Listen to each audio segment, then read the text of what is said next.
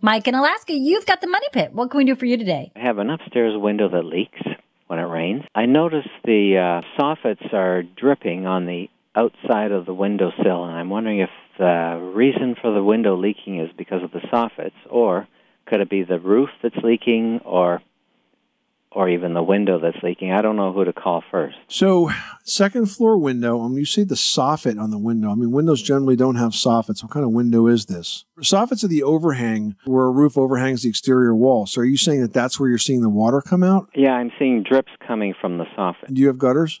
Uh, yes. All right. And sometimes gutters get backed up and then the, the water will overflow the back of the gutter and drip out through the soffit. Do you think that might be what you're seeing? That's possible too. I'm just wondering why I see drips coming from the soffits. Right, because as I said, the water will get behind the gutters and then it will work its way into the soffit area. And once it does that, it's just going to run out the path of least resistance, which, which, you know, could very well be um, what you're seeing with the drips. Is the soffit above the window? Yeah. Okay. So the window's a first floor window? Uh, second floor. And there's a soffit above it. And you think the window's leaking. Why do you think the window's leaking when the water's coming out of the soffit? Because uh, it drips, and I have to put a towel around the window because it's dripping when it rains. So there could be two issues here. It might be flashing around the window, or, or it could be an issue with the gutter. But here's a one way that you can diagnose this.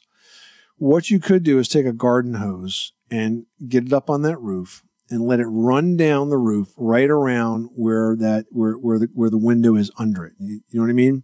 Like not blast it, but just saturate it for a good 10 15 minutes and see if you can make it leak. If you can make it leak, you probably have a leaky gutter or a leaky roof. Now, if they, if it doesn't leak, then that's good. So the next thing you do is you take that water and now you start holding it around the sides of the window. Of course, the window has to be closed, right?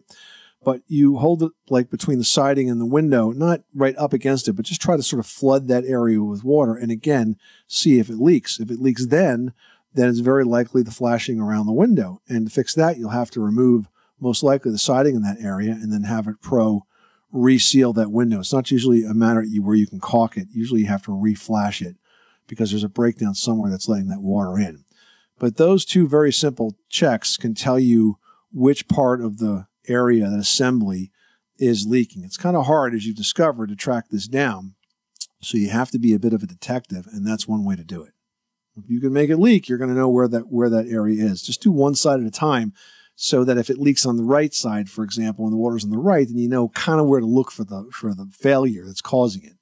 If you just blast the whole side of the house with water, you're not going to know anything except it leaks, but you knew that when you started. so you got to be kind of start, smart and strategic about it. Okay. Uh huh. All right. Good luck with that project. Thanks so much for calling us at 888 Money Pit.